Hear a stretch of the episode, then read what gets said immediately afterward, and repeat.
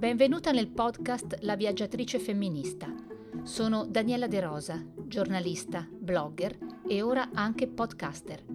In questo podcast intervisto donne, come te e come me, che hanno storie da raccontare. Puoi ascoltare La viaggiatrice femminista mentre vai al lavoro, mentre cucini, mentre ti prepari per uscire. Ora che ci siamo conosciute, ora che hai schiacciato il tasto play, possiamo diventare amiche e restare insieme un altro po'.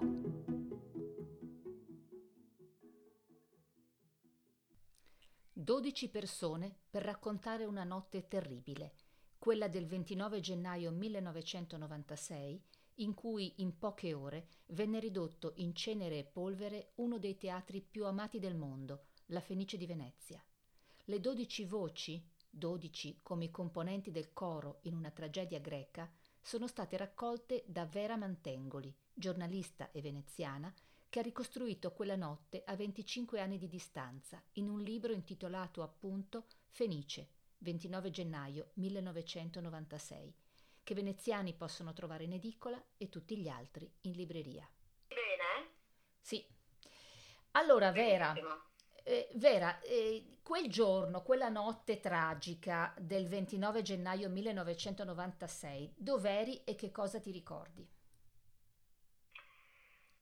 Quella notte ero a Treviso, perché io sono nata a Treviso, abito a Venezia dal 2000, avevo 20 anni e frequentavo il primo anno della facoltà di filosofia. Era da un po' di mesi che iniziavo quindi a, a vivere la città e da subito mi ero innamorata e mi ricordo che la notizia il giorno dopo, perché l'ho saputa il giorno dopo, della, del teatro in fiamme mi, ha, mi aveva sconvolto perché ero abituata a nutrirmi ogni volta di bellezza, ogni volta che arrivavo a Venezia e pensare a questa ferita nella città mi aveva colpito. Certo, 20, 25 anni fa poi non avrei mai pensato che un giorno, dopo tanti anni, sarei tornata in quel luogo per cercare di ricostruire cosa era successo. Senti, in questo libro eh, tu hai cercato 12 testimoni, come abbiamo detto sono 12 come eh, i rappresentanti del coro in una tragedia greca. Come hai scelto questi testimoni, fra cui c'è il custode dell'epoca, una violinista, un pompiere, un musicologo, una poetessa, quindi persone molto diverse fra loro. Come hai scelto questi testimoni? Allora, innanzitutto ho voluto dare molto spazio alla città. E mm, negli anni si è raccontato l'incendio facendo parlare spesso le istituzioni, che sono sicuramente delle voci importanti però a me interessava molto di più cercare di scoprire qual è il legame tra le persone, le persone eh, normali, le persone che incontriamo ogni giorno nella nostra vita e i luoghi della cultura. Quindi eh, c'è stata una prima scelta di personaggi che erano legati alla Fenice e quindi per esempio mi interessava sapere che cosa un musicista aveva provato e sono andata alla ricerca di, di, di una musicista che eh, faceva parte dell'orchestra ho trovato Daniela Santi. E, mh, già dalla testimonianza di Daniela Santi, che racconta il teatro come se fosse la sua vera casa, ho iniziato sempre di più a rendermi conto del legame viscerale che c'era tra comunque i veneziani e il teatro La Fenice quindi ho, ho iniziato a cercare anche altre persone, eh, anche altre cittadine o cittadini.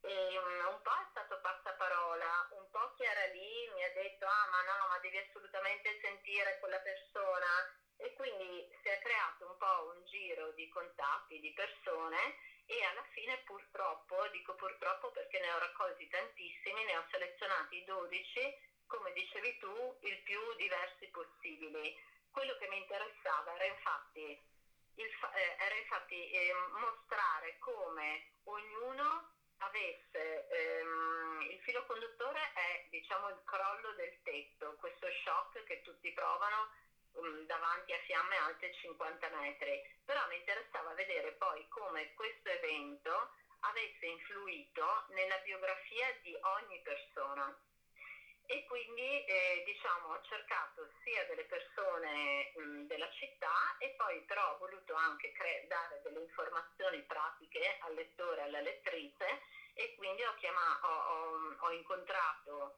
un artigiano che si chiama per esempio Guerrino Lovato che poi è stato quello che era lì quella notte che ha ricostruito tutti i prototipi.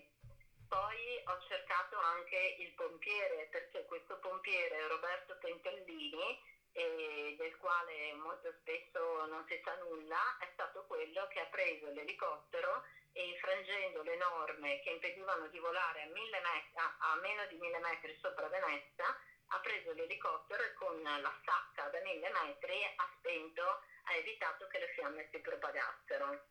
Quindi diciamo una scelta eh, diversa mm, per dare proprio a chi legge la sensazione de, di com'era la città. La città è formata da persone diverse, da, da, da pensieri, da teste, da cuori diversi. Senti, quale di queste testimonianze ti ha colpito di più? Allora, mm, tutte mi hanno parlato, diciamo, al cuore, alla pancia sono tutte molto, mm, molto intense. Daniela Santi sicuramente è stata una delle testimonianze che mi ha colpito di più perché lei racconta eh, che in quel periodo suo padre era in ospedale, suo, anche suo padre era un cantante lirico eh, della Fenice e quindi racconta di questa immagine secondo me straziante e molto intensa e, mh, della panchina dove suo padre era solito aspettarla, della panchina che brucia e quindi c'è questo legame fortissimo. Però poi è anche interessante per esempio la regista Alessandra Galletta che davanti a queste fiamme improvvisamente torna bambina e le viene in mente la poesia dei futuristi di Marinetti ehm, che esorta a bruciare la città e quindi si entra proprio veramente nei ricordi intimi delle persone. Poi mi ha colpito molto la descrizione del giorno dopo, che è quella che chiude tutte le testimonianze della poetessa Anna Toscano, perché descrive un cielo come un cielo di carta marmorizzata. E questo cielo bianco, quasi scolpito, questo odore di fumo e questa città quasi congelata con questo dolore che ancora appunto non si sapeva poi che sarebbe stato un incendio doloso, quindi era una città ferita, questa descrizione del cielo mi ha, mi ha colpito moltissimo. E poi mi, col- mi, ha colpito il musicologo Veniero Rezzardi perché ricorda che quel giorno era il compleanno di Luigi Nono, che è un compositore mm-hmm. che soprattutto a Venezia è molto conosciuto e un compositore che aveva esordito alla Fenice proprio con un'opera prima e all'epoca era mancato da qualche anno, però ecco tutti, tutti raccontano un pezzo di città e tutti ti danno la possibilità di entrare in quello che è stato veramente uno shock collettivo. Uno shock che è stato non soltanto per Venezia e i veneziani, ma per tutto il mondo, perché la Fenice è patrimonio veramente di tutto il mondo infatti nel libro c'è una parte diciamo di, mm, dove ho raccolto degli articoli d'epoca e mi ha colpito un articolo scritto il 31 gennaio del 96, quindi due giorni dopo dell'incendio, scritto da Andrea Visconti, è un'intervista a un direttore, a, sì, a uno che è stato direttore del Metropolitan Opera House di New York Fred Plotkin, che racconta il legame eh, intensissimo degli americani con Venezia. E quindi ti fa capire che Venezia non era soltanto come adesso per noi è scontato, conosciuta in tutto il mondo, ma già all'epoca c'era un'attenzione alla città molto partecipata da tutto il mondo. Certo. Senti, ti faccio una domanda eh, alla quale devi darmi un tuo parere personale. Cosa pensi della decisione che è stata presa allora di ricostruire com'era e dov'era? Cioè esattamente nello stesso modo, nonostante fossero passati dei secoli, quindi poteva, si poteva anche pensare a costruire qualcosa di, di diverso, di più moderno, di più contemporaneo. Cosa ne pensi tu invece? Allora, sì, hai ragione, infatti anche nel libro, nella parte di repertorio, ci sono molti articoli su, sul grande dibattito che si è scatenato in città. E io alla fine penso, come, come scrive la professoressa Donatella Calabi nell'introduzione, che nonostante di mio, ti dico la verità, io sarei per provare, sarei una che mh, mm, osa, però per quanto riguarda il teatro La Fenice ehm, prevale e sarebbe prevalsa anche dentro di me una scelta sentimentale, quindi una scelta di, di ricostruirlo dov'era e com'era. Ricordiamo che dov'era e com'era è un modo molto veneziano che eh, si ricollega a, alla scelta di ricostruire il campanile di Piazza San Marco che era crollato nel 1902 di ricostruirlo appunto dov'era com'era, come sono le parole utilizzate dall'allora sindaco Massimo Cacciari il giorno dopo dell'incendio per dire lo rifaremo appunto dov'era com'era. Nel tuo libro c'è anche una parte in cui tu intervisti cariche alte della città dell'epoca. Esatto, allora ehm, ho cercato di dare a, a, chi legge tutti gli strumenti per farsi un'idea di quello che era successo. Quindi ho intervistato il sindaco Paolo Costa che subentra a Cacciare nel 2000 e che è quello che di fatto riesce a uscire, grazie anche all'aiuto di un avvocato che si chiama Marco Corsini, riesce a uscire dal groviglio di contenziosi che si era creato perché dovete ricordarvi che eh, l'incendio è stato il 29 gennaio del 96, ma la riapertura è avvenuta il 14 dicembre del 2003. Quindi sono, ci sono stati anni di ricorsi, cambi di società, e, insomma una giungla di contenziosi non facile da, da lasciarsi, sì, da, da riuscire a districare.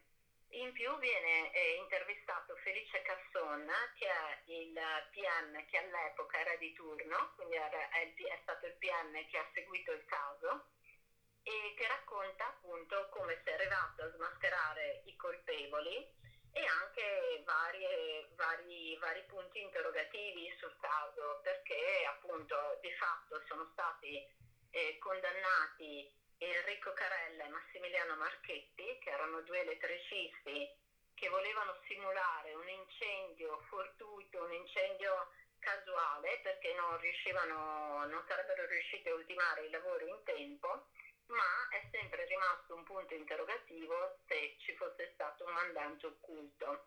Quindi Cassona eh, racconta le indagini e, in, e infine c'è il collegamento con l'attualità e quindi con uh, l'intervista al sovrintendente attuale Fortunato Ortombina che eh, racconta la Fenice degli ultimi anni e quindi racconta per esempio la difficoltà del 12 novembre ehm, 2019 con l'acqua alta eccezionale che ha causato tantissimi danni alla Fenice e la Fenice attuale della pandemia. Certo, che naturalmente adesso penso sia bloccata o fa spettacoli online. Esatto, mm. fa spettacoli in streaming e um, il collegamento diciamo con l'attualità eh, lo, sentivo, eh, lo sentivo come necessario perché è vero che è importante ricordare, però è anche vero che è importante a mio parere che eh, fare una riflessione su quello che il passato ci lascia. E che cos'è che ci può insegnare oggi, quali sono le riflessioni che possiamo fare oggi Personalmente quello che ho trovato eh, molto simile è che come 25 anni fa eh, la Fenice era stata preclusa a un certo punto ai veneziani, anche oggi con la pandemia noi ci ritroviamo senza i luoghi della cultura. E quindi anche queste 12 testimonianze eh, mi piacerebbe, spero, che arrivino a chi legge come la dimostrazione del legame sentimentale che c'è tra le persone e i luoghi della cultura e soprattutto quanto sono importanti e quanto è importante cercare di tenerli aperti il più possibile. Sì, è vero. ci auguriamo che riaprano presto, mi sembra che a Venezia sia stata presa la decisione di tenerli chiusi fino ad aprile o forse sono, si è tornati esatto, su... Esatto, questo ha provocato eh, un grande dibattito e diciamo un dibattito che c'è sempre, ehm, è, è un dibattito che già anche pensando alla Fenice a questa grande attenzione che ha il mondo per Venezia, ehm, il, come sai molto spesso i residenti chiedono anche che ci sia una città a misura di veneziano e non solo pensata a, a, a una città che si apre nel momento in cui si ricomincia a viaggiare. Certo, certo. Allora ci auguriamo tutti che questo accada il prima possibile io ti ringrazio molto eh, per quello che Grazie. hai fatto e anche per questa fantastica testimonianza che ci hai dato. Grazie. Grazie, grazie a te Daniela.